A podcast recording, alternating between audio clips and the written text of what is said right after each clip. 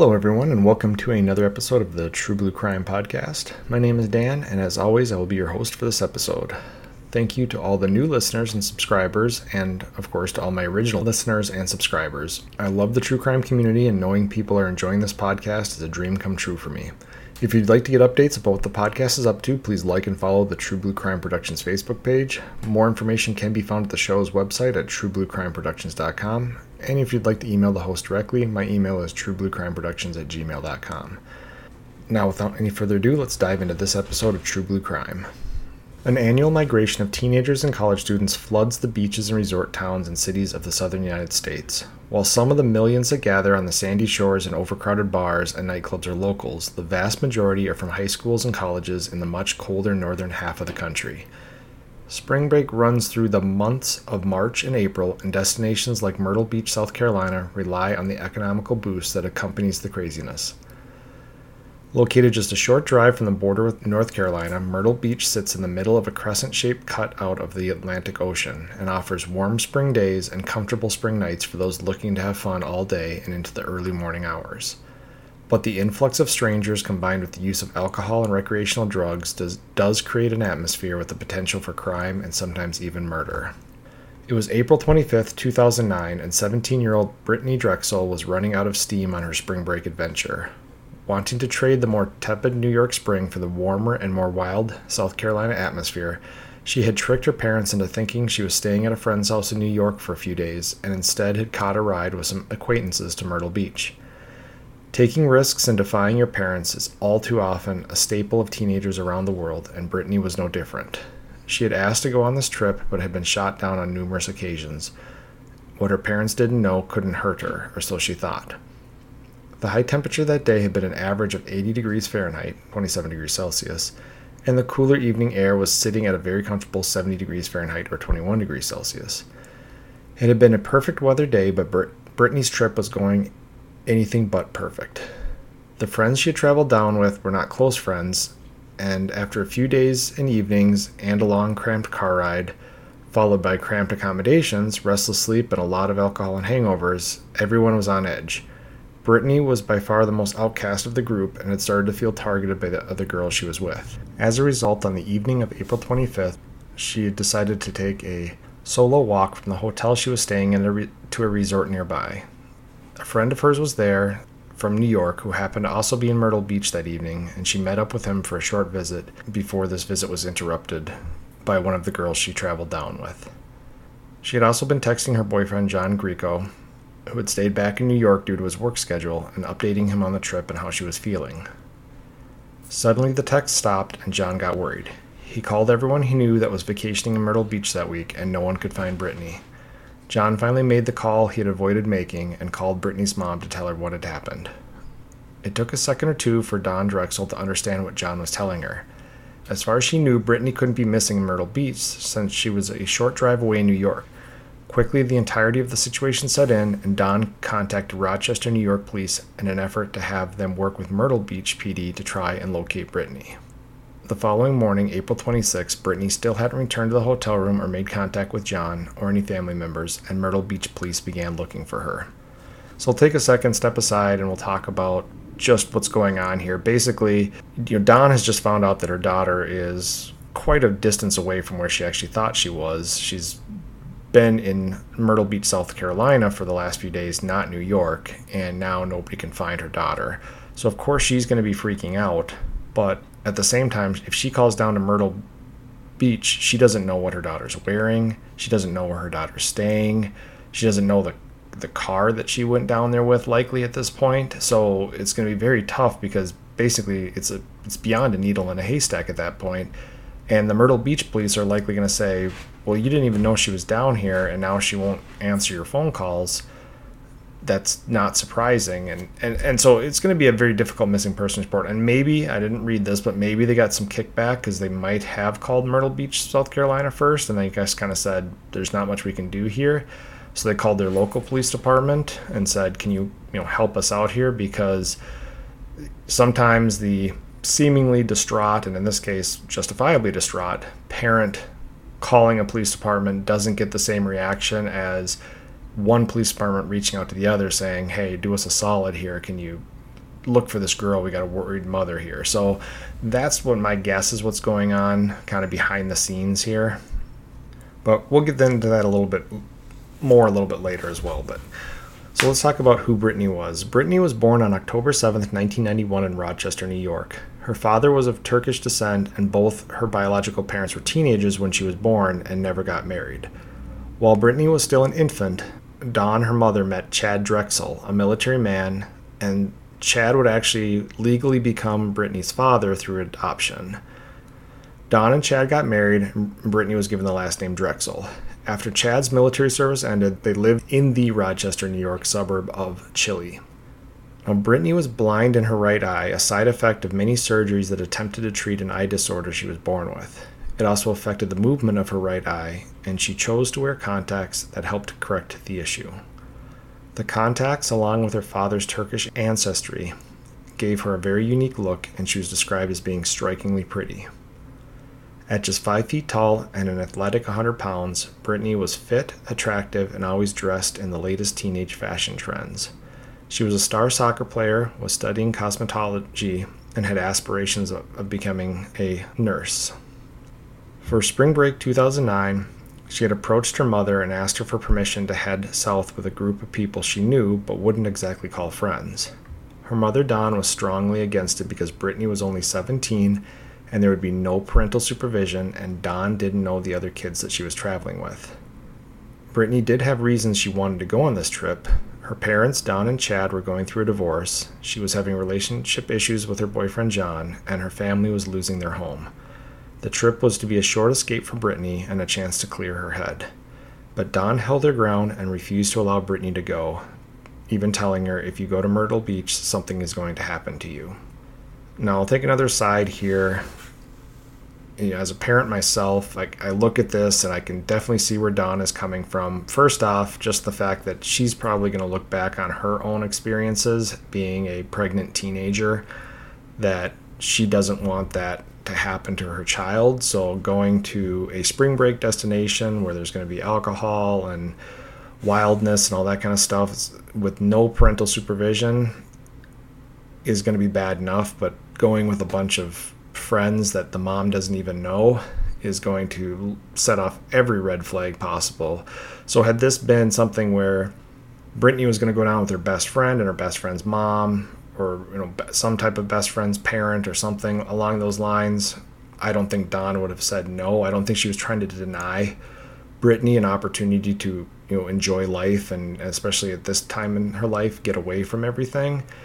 Dawn was just being a very protective mother based on her own experiences and knowing what could potentially go wrong with her going down there. And, and when she actually used that phrase, if you go to Myrtle Beach, something is going to happen to you, I definitely don't think she meant that she was going to you know be abducted or or in this case you know go missing or whatever I, i'm assuming she probably meant like a teenage pregnancy situation or something along those lines and she's just being that protective mother after arguing about the trip with her mother all day, Brittanee seemed to back down and then asked about staying at one of her friends' houses near Charlotte Beach in North Carolina. Now, Charlotte Beach is a beach and pier on Lake Ontario on the north side of Rochester. So this is not going to be Myrtle Beach for sure, but at least it's a chance for her to get out of the house because I'm sure there's a lot of drama at this point. So Dawn agrees, and Brittanee said there would be parental supervision, and in this case, it's with one of her good friends, and Dawn knows this friend.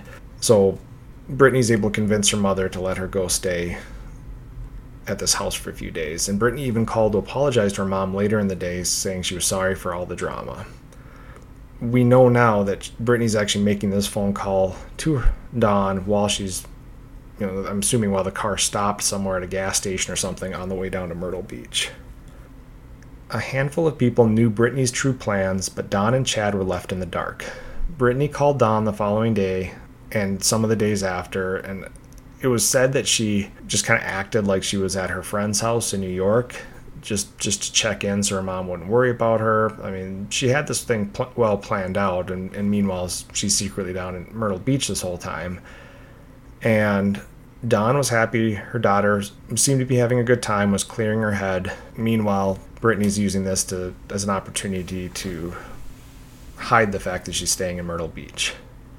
And it sound like in some of the research that the the trip originally originally was going well for Brittanee, but as the hours passed, little spats between her and the girls started happening. The girls that she traveled down there with, and this started to get more and more ugly. And it's one of those cases where if you're going down with a group of three good friends, and maybe you know one of the girls, you had a class with her, or played on a sports team with her or something, so you know of her. So it's not like you're riding down with strangers, but the people that she's friends with might be somewhat strange to you, or at least people you don't normally talk to or hang out with.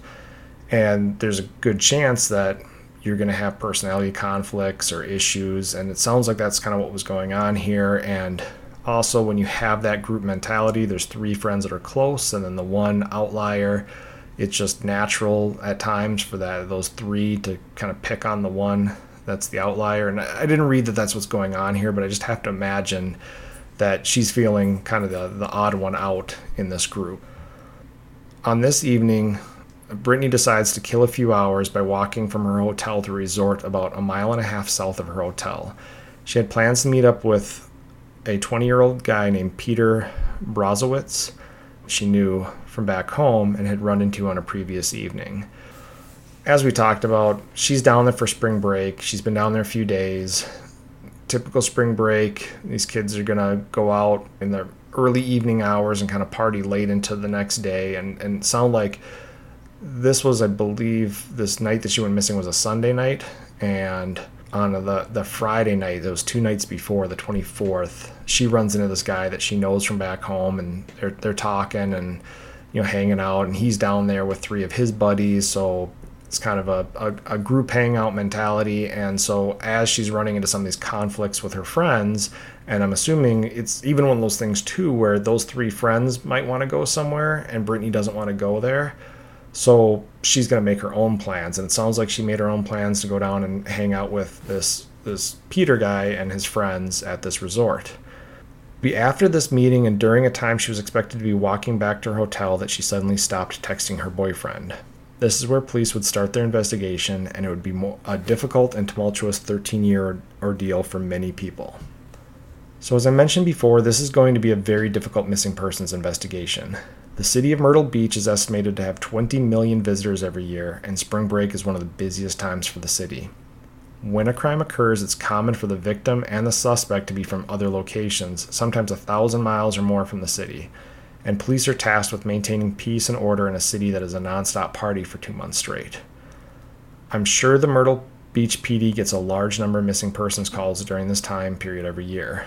When alcohol and teenage decision making is combined, you end up with drunken hookups followed by some worried friends that almost always resolve themselves once someone sobers up and either finally looks at their phone or in some cases charges the battery on their phone and they see all the missed texts and calls. So for police, a 17 year old girl who is down there to have a good time and doesn't reply to her boyfriend or her parents, in the case this case her parents didn't even know she was there, would have seemed like another run of the mill missing missing persons call for them.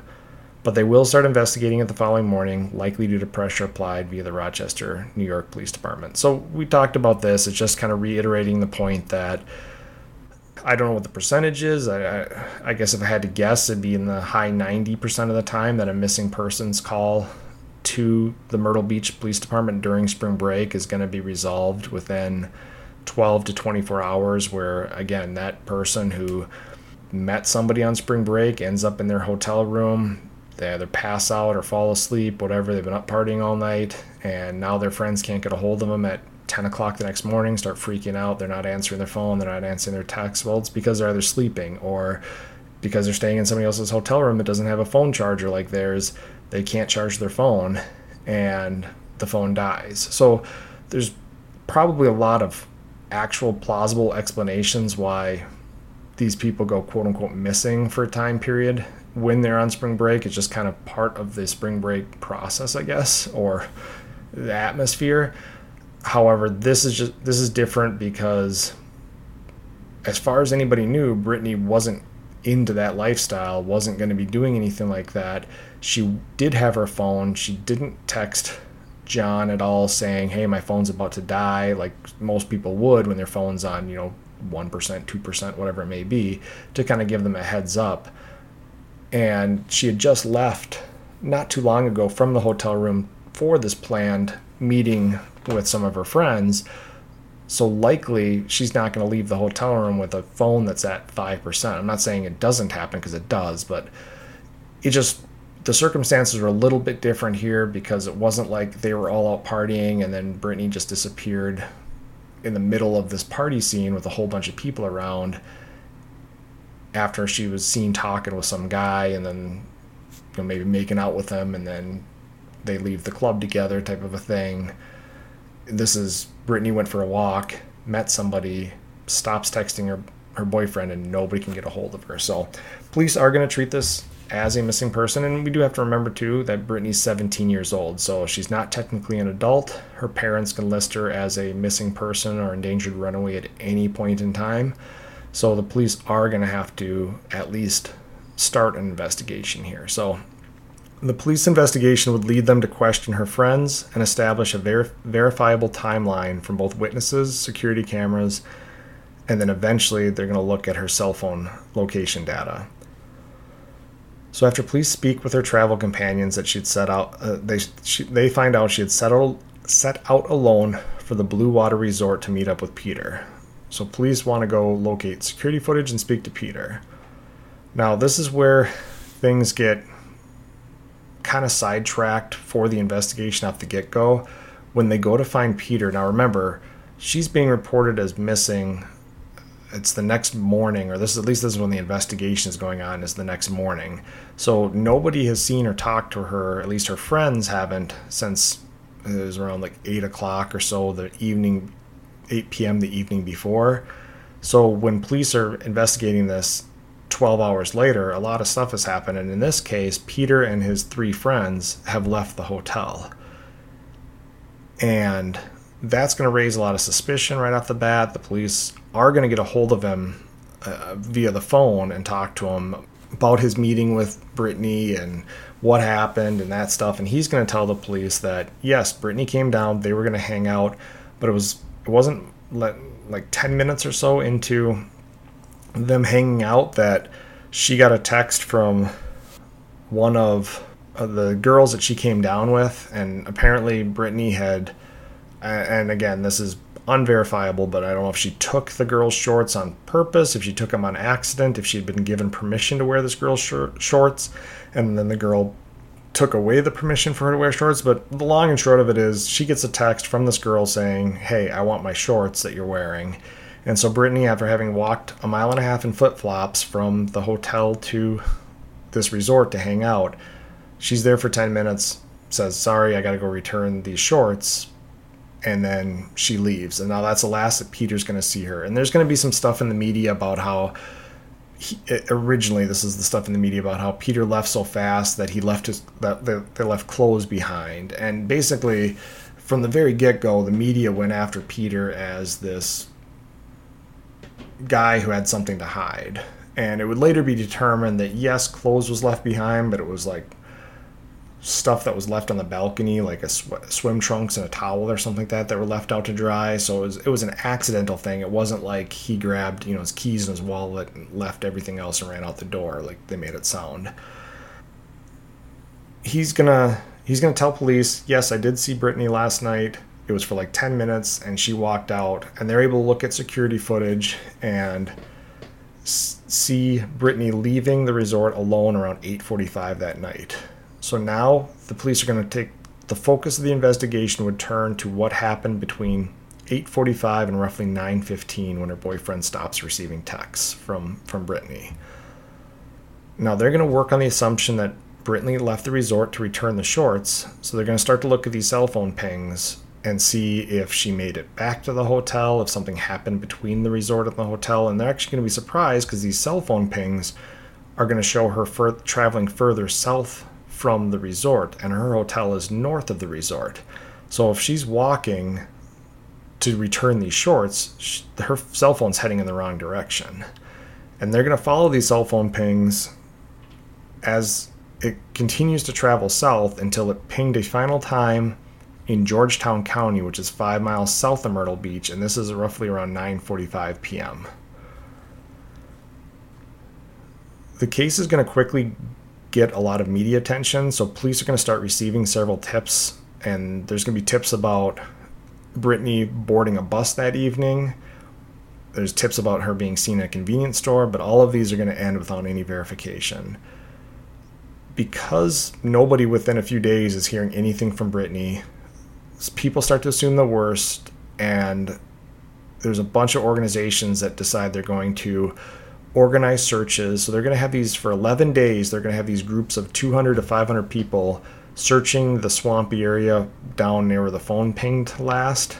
And searchers would go on to say this is some of the toughest terrain to search in because the ground's always wet and the land is filled with snakes, alligators, and feral hogs. And if you've ever been to South Carolina, Georgia, Florida, the, the swampier areas of those states, uh, especially the stuff close in kind of by the ocean, this is not terrain that's easy. It's not like you can just walk from in a straight line across a, a field. You're not searching, you know, a, a cornfield or even a forest or anything like that. These are swamps, and so oftentimes there's areas you can't even get to because it's waterlogged or you'll sink into your waist in this mud. So they're going to do their best. They're going to search for 11 days, and nothing related to Brittanee is going to be found. There was going to be another theory thrown out there early on in the case, and this is related to Brittanee having all the stress in her life. Apparently, she had been recently prescribed antidepressants due to all the stuff that was going on with her life, with her parents' divorce and everything. So, some people started to worry could those antidepressants have caused negative side effects and caused her to take her own life. But that was ruled out pretty quickly. Everybody who they talked to said Brittanee's this young girl, full of life, full of promise. She had never talked about suicide, and nothing prior to her disappearing indicated she had any desire to harm herself or end her life. So, pretty quickly, it's going to be ruled out that she didn't run away or commit suicide. So then we're going to go through this long path of the next 13 years. So I'll kind of cover it at the major points along the investigation and kind of dissect some of the major points of the investigation as we go along here. But in May of 2009, so this is a, the month after Brittanee goes missing, Peter and his attorney and Dawn and Chad all appeared on the Dr. Phil show. And this was due to as I said, there was a lot of negative press towards Peter, and I think it was because of how liberal the media took some of the quote unquote facts of the case that were leaked and then ran with them to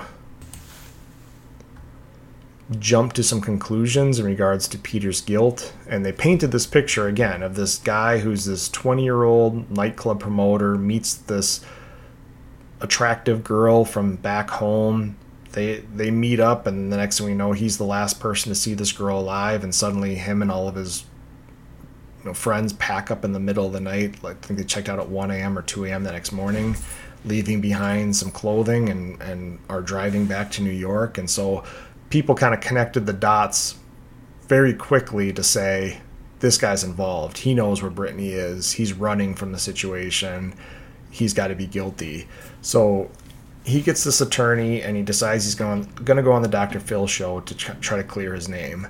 And it's pretty clear and, and again I will preface this by saying this is still you know within the month of their daughter being missing and them having no answers but it's pretty clear that Dawn and Chad believe Peter has something to do with it and they go after him hard on this Dr. Phil show and Dr. Phil does a good job of trying to mediate between the two and have them understand things from each other's angles because Dawn and Chad are just attacking verbally, but attacking Peter for everything that he did that night.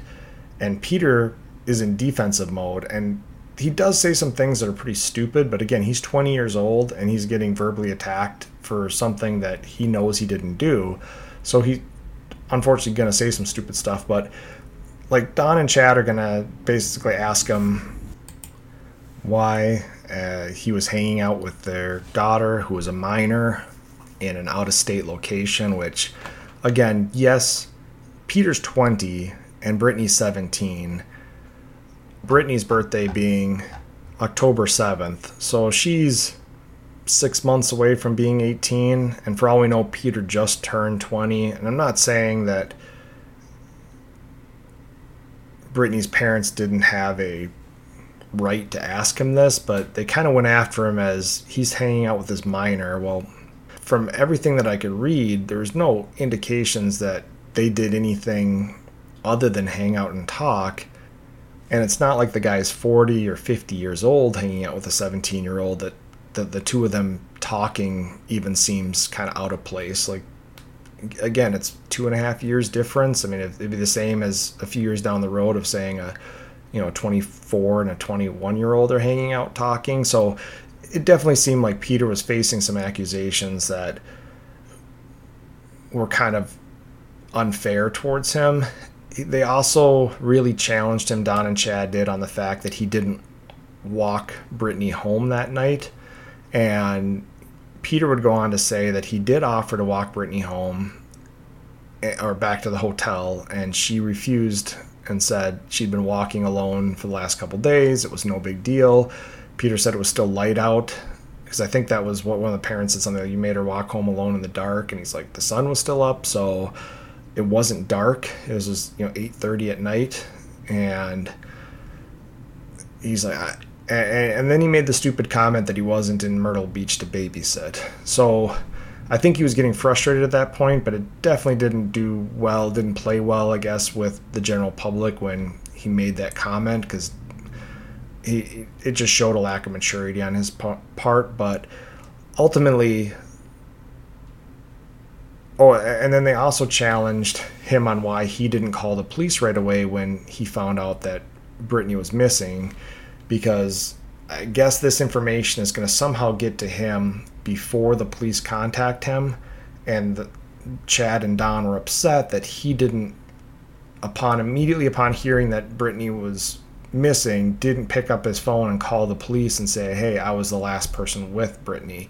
And you can look at that two ways. One, you can look at that as, yes, that would have been the more mature, more responsible thing to do but you could also look at it from he's probably scared to death once he finds out about this, knowing there's a potential that he was the last person to see her alive, and now he's going to be interjected into this, potentially blamed for something that he didn't do. So there's I can see both sides of it, but ultimately it's going to end with you know no further information being obtained via this Dr. Phil thing. Oh, and then he would also say that about the leaving in the middle of the night that they had this like 16 17 hour car ride ahead of them and they didn't want to mess with traffic right off the, the first thing out, out the the next day as they were leaving the resort. And they were all up anyway so it was just kind of a group mentality of like well let's just leave now. We got to check out in the morning anyway. And i mean i've been there before. I've i've experienced that with whether it be friends or even myself where i can't sleep or I don't think I'm going to be able to sleep, I might as well be driving. And if you're doing one of these drives where it's 16, 17 hours and you got three, four guys in the car and somebody's already up and willing to drive for those first four or five hours, drive for four or five hours and then you shift or switch and then that person can sleep. So really, I think it was more of a bad optics situation than anything else and people just looking for someone to blame for this the disappearance of, of Brittanee at this point. Now, thankfully, police are going to look at other suspects. On sometimes on these investigations, when a suspect looks to be the the one true suspect in a case, they'll focus in on that person and ignore evidence in other situations. It's and that wasn't the case here. They did have uh, several other people of interest that they were looking at, but at this point in the investigation, they aren't really releasing a lot of information in regards to these other people they're looking at. Now, on June 6th, Brittanee's story was aired on America's Most Wanted, and early on in an investigation like this, the goal of the parents, the, the investigators, is to keep this thing out in front of people. The more you can get the information out there, get Brittanee's picture out there. They're still hoping for a, a resolution where Brittanee is brought home alive. Then we jump to October 10th. This is going to be kind of a heartbreaking story. Chad receives a call from Brittanee's cell phone on October 10th. However, it turns out the cell phone company had recycled Brittanee's number and given it to a new account, and that person was returning a call made by Chad to the phone because Chad often called Brittanee's number with the hope that she would pick up one day. So this is again six months, roughly six months after she goes missing, and I'm sure it's sometimes is going to be a somewhat therapeutic thing for somebody. They'll call the number just to hear the voicemail of the person that's missing or dead. They'll call and leave voicemails because they feel like they're actually potentially talking to, in this case, their daughter. And, you know, this is going to go on. And of course, he's not going to be getting any responses, but eventually he's likely going to call and leave a voice message or just call the number even if he doesn't get to the voicemail part of it and this other person is going to just got this phone looks down and sees this number and like, i don't know who this is but i better call him back and that moment in which chad's getting a phone call back from brittanee's number must have been you know one of the most hope filled moments of his life and then to turn around and have that crushed by the fact that no this is now somebody who has you know his daughter's number and that avenue of therapy is even gone from him so And then we move on forward into 2010. In June, Brittanee's going to be given an honorary diploma from her high school. And at the same month, there's going to be a report of an attempted kidnapping in Myrtle Beach. This is going to be a kidnapping in which a 20 year old girl claimed two men jumped out of a van and tried to kidnap her. And investigators are immediately going to think of the Brittanee Drexel case. And the suspect in this case was a male identified as Timothy Sean Taylor, a 55 year old man.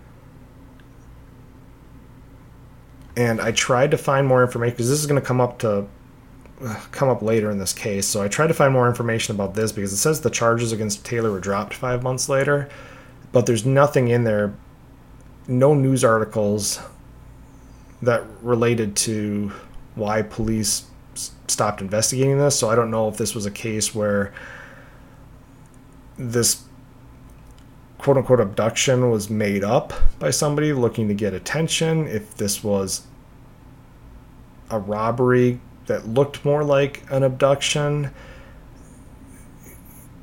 It's it's hard without having any other information. I really don't want to speculate. All I know is that this guy is identified as a suspect and the charges are dropped 5 months later. On August 1st, 2010, an apartment belonging to a registered sex offender named Raymond Moody was searched. Although he didn't live here anymore, it was an apartment he was living in during the time of Brittanee's disappearance, and he would be named a person of interest in the case. And it says apartment here, and then later on it said it was like a hotel room, and sound like a pretty cheap hotel room, like one you rent by the week uh, situation. So this Raymond Moody, he's a registered sex offender, and I don't know how he came on their radar back in 2010, but it just noted that he was that his apartment he was living in at that time, and in April of 2009, was searched. For the next three years, it's a lot of media campaigns champion, uh, championed by Dawn in an effort to keep her daughter's story out there in hope someone has information that will help find Brittanee. And in December of 2013, skeletal remains found in the area where Brittanee went missing again brought a lot of media attention to the case, but it was determined these remains belonged to a male. Then in 2016, a bombshell was dropped that ramped up the investigation once again. A man named Taquan Brown, who was incarcerated at the time, stated that back in 2009 he saw Brittanee in a stash house in McClellanville, South Carolina. He said he saw her being sexually assaulted by a then 16 year old named Timothy Da'Shaun Taylor, who was the son of Timothy Sean Taylor, who we talked about earlier, the man who was arrested in 2010 for allegedly trying to abduct the 20 year old in Myrtle Beach. Now, Taquan Brown would go on to say that a few days later he saw Brittanee again at the stash house and she tried to escape, and four men caught her and drug her back inside the house before he heard gunshots. He then testified that he saw a rolled up carpet, supposedly with Brittanee's body in it, being carried to a truck where she would be dropped into alligator and hog infested swamps. This younger Taylor, the one that Brown claims he saw sexually assaulting Brittanee, had been investigated for being the getaway driver in an armed robbery at a McDonald's back in 2011. Five years later, investigators were ready to charge him with the robbery, but offered him a sweetheart deal if he'd tell the truth about Brittanee. Having made claims he knew nothing about it, he agreed to a polygraph, and the FBI examiner said he was being deceptive when asked about Brittanee and answering the following questions Do you know who was involved in her disappearance? And did you ever see Brittanee in person? After being told that he had failed, Taylor became irate and refused to answer any more questions.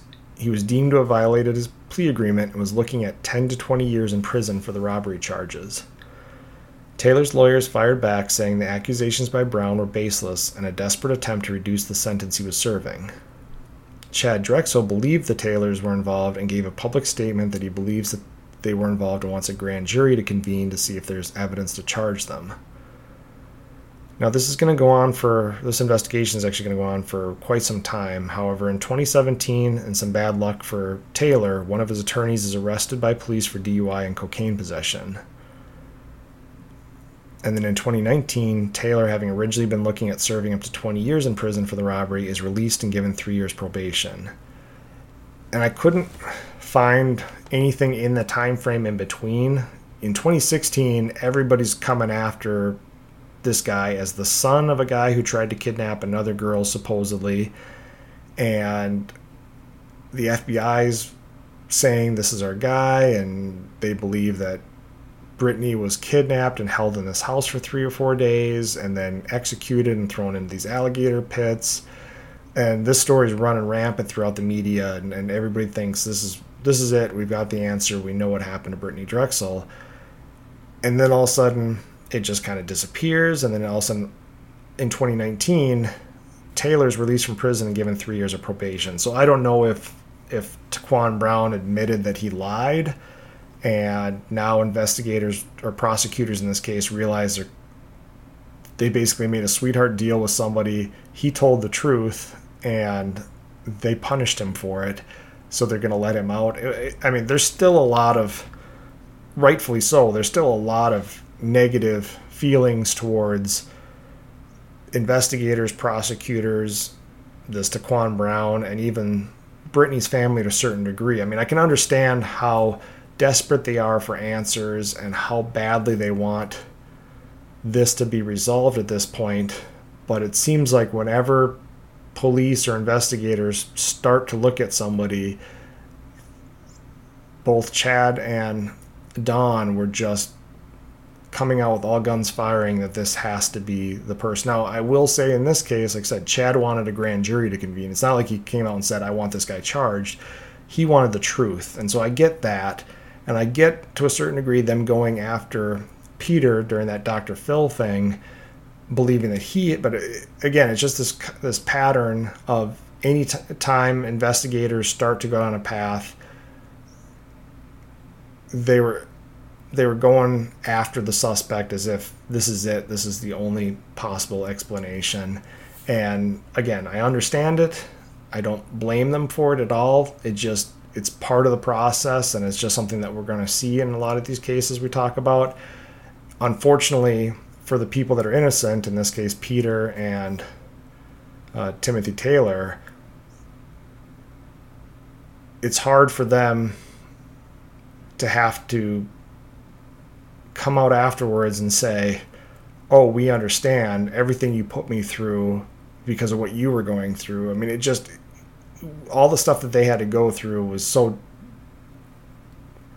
difficult as well that it's just it puts everybody in a bad and that's why i said these next 13 years are going to be a roller coaster of you know ups and downs for for brittanee's parents for different suspects in the case for investigators and everything so that's where we were at the end of 2019 taylor's at this point is believed to not have any involvement in the case. He's he's released from prison on those robbery charges, and and I'm guessing he was I don't know, somewhere around 17, 18 years old when this robbery went down, and he didn't have much for a criminal history, I don't think, at least a violent criminal history. So if it wasn't for the accusations of Taquan Brown, I don't think he would have been given a very lengthy sentence in the first place. The only reason he received one is because they perceived him to be involved in the, the Brittanee Drexel case. And so it was kind of one of those let's put him away until he talks to somebody in prison or he decides he wants to make a deal with us. And when they realized he really wasn't involved, they kind of went, had to go, let's, let's get him out of there. So, then 2022 comes along, and then this is the news reports everyone's been waiting for. One of the original persons of interest, who we mentioned before, Raymond Moody, was arrested and charged with obstruction of justice and would eventually be charged in Brittanee's disappearance and death. So, who's this Raymond Moody we, that we talked about before and we're talking about now? There's a lot of sites out there like Murderpedia and a couple others that are really great sources for the actual information on the murderers. You can find out a lot about their life uh, where they were born, different things like that. Either because it's such a recent case where Moody was arrested, or whether there just isn't much information out there about him. There, everything that I read or could find on him was related to the Brittanee Drexel case. So I'm just going off what I could find in the research, and that is that in 1983 in California, he's charged with sexually assaulting and raping a girl under the age of 14 and he's given a 40 year sentence, which after just coming off some of the stuff we talked about with the ogre of the Ardennes and the East Area rapist, and how lightly things like rape were looked at. Now, granted, this is a girl under the age of 14, but still, it made me think that either there was multiple victims or something that he did during the sexual assault or before or after was so heinous that the judge gives him this 40 year sentence. But i mean good for the judge. That's that's what we want to see. We want to see somebody who, who destroys somebody else's life be put in prison for the for at least close to the rest of theirs. But as we've seen so many times before he's going to be released in about half that time. So he's going to serve roughly 20 years of his 40 year sentence and get, be released in 2003 uh, research did say he was linked to a missing missing woman in 2005, but there wasn't really much further information about that case. It just said that he wasn't cooperating with that case. Uh, we talked about Moody being looked at early on in the, the stages of this investigation. And again, I couldn't find why they honed in on him other than just he's a sex offender that's living in the area in which this crime occurs and there was no evidence found as far as I could see in that apartment the, the year after the disappearance. So I don't. So I had to ask myself, how did this? How did he all of a sudden come back on their radar? From what I found, a fresh look at the case allowed investigators to use some advancements in technology that hadn't been around at the time of the disappearance. Mostly, this was more accurate cell locations for the phone Moody was using at the time.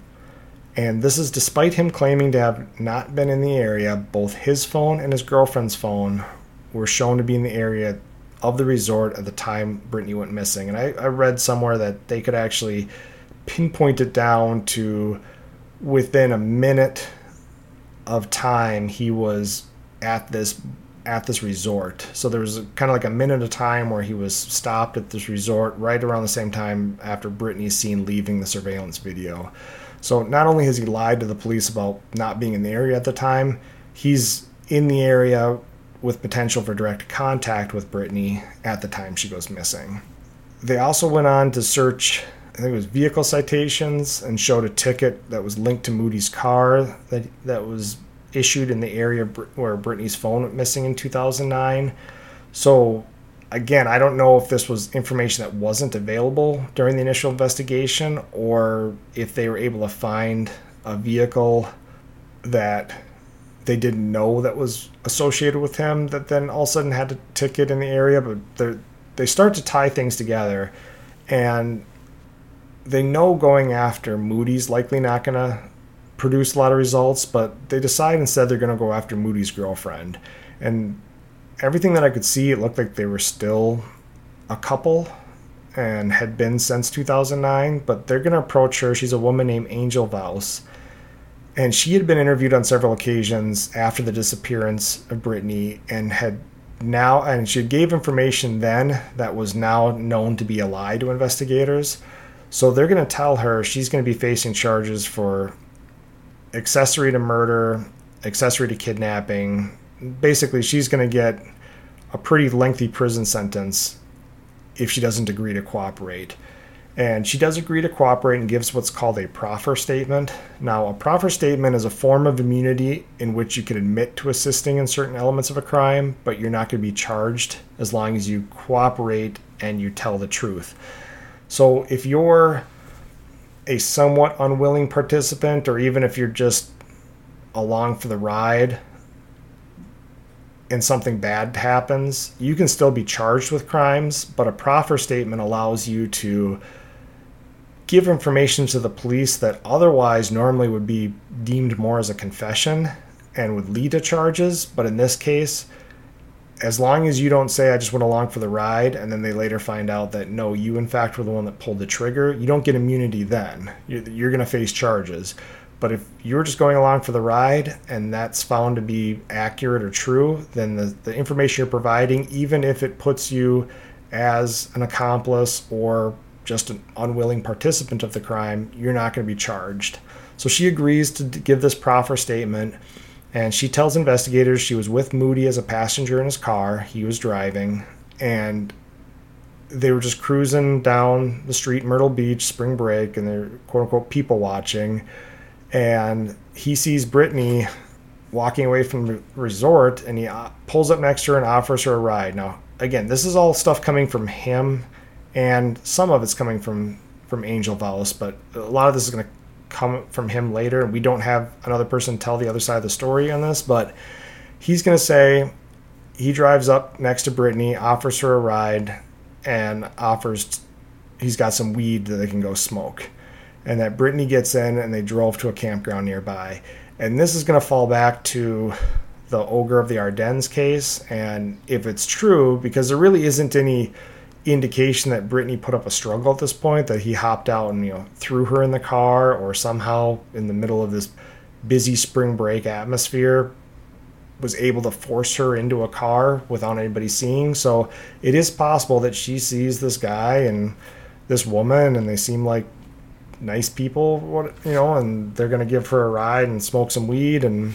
spring break. So whatever, do that, and that's why only why I say the weed thing. For all we know, they pulled up and just said, "Hey, looks like you're walking." She's wearing flip flops. Can we give you a ride to your hotel? And she gets in. But the, the point of it is, she's probably gets in that car because Angel's in the car, and she's thinking, "This guy with this girl, nothing's going to happen to me." If it was just Moody, she likely wouldn't have gotten in the car. So Vause is going to say that they they drove to this campground to smoke this weed, and she gets a phone call from her son at this time needing her to come home to do whatever. So she's going to leave, and that's going to leave Moody and Brittanee alone at the campsite. And then she doesn't, she's not able to provide any further witness statements because she's not there for the rest of it.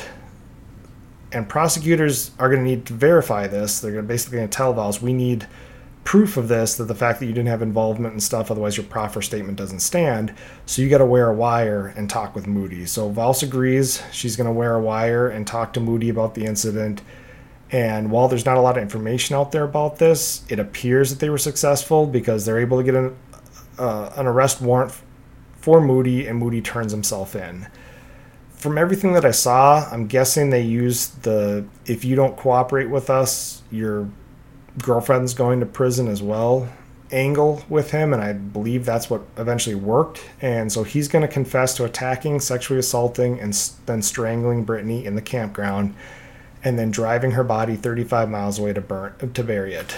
And he would go on to say he knew as soon as he attacked her that he had to kill her or he's going back to jail. Moody took investigators to the site where Brittanee was buried, and her remains and identifying jewelry was re- was recovered, and the remains were later identified as Brittanee through dental records. On October 19th of 2012, 62-year-old Raymond Moody pled guilty to kidnapping, rape, and murder, and was sentenced to life in prison without the possibility of parole. Brittanee's mom, Dawn, would state that the prison system of California failed in its duty to keep others safe by releasing Moody 20 years earlier, And had he done his full time, which would have been about until now, 2023, Brittanee would still be alive today. Brittanee's remains were officially laid to rest during a memorial service in June of 2022, which gave the family a chance to say a formal goodbye and a place to visit her in the future. Now, just in conclusion, here, just a couple points. Uh, one thing I haven't brought up is that there was a lot of beliefs at the beginning of the investigation that Brittanee may have been grabbed as a part of a sex trafficking ring. And then this was due to her looks, and Dawn believed she could have been tricked into someone offering her a modeling shoot or something along those lines. And then this person drugged and kidnapped her. And it was an angle that investigators had to consider in the beginning. It was something that was looked into. And while it wasn't the answer in the end, it doesn't mean that cases like this don't have a sex trafficking angle to it because even if it's not like the movie Taken, where it's overseas foreign sex trafficking, there's a lot of cases where vulnerable women and girls, whether they be runaways or in this case, and Brittanee kind of was a runaway in, in a way, she didn't have permission to be where she was, but where they get themselves into compromising positions and nobody's looking for them right off the bat, and that gives the suspects time to get them hooked on drugs and turn them into sex workers and and ship them somewhere where nobody's looking for them. And it, it, happens all too often, and it's something that needs to end. But it's something that was brought up in this case, looked at, and ultimately we know now was not the case. But many people believed in the beginning and, and all throughout the investigation that was a strong possibility. As for the crime scene, there isn't really much to break down in regards to evidence in this case. You know, 13 years later, there's not going to be much left behind, and it wasn't really in the end. It wasn't a whodunit. Moody didn't take it to trial and and try to take you know Angel's statement against his and claim he lied on the wire, and now there's no physical evidence to link him to the crime.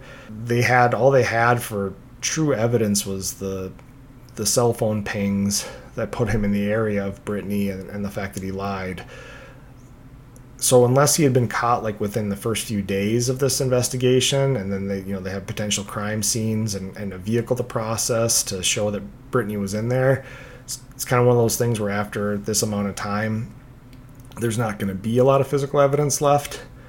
And the only place where there would potentially be evidence would be the clandestine grave that they came across you know that moody pointed to them to i should say every once in a while with those clandestine graves, you're going to find that whoever dug the grave leaves something behind at you know in the process that can be linked back to them, but thankfully Moody agreed to confess to this, so it didn't get to the point where it needed argument uh, evidence needed to be argued in front of a jury because really the, again there wouldn't have been a lot of direct physical evidence connecting him to the crime. It would have just been all the electronic evidence and, and basically uh, his girlfriend's statement.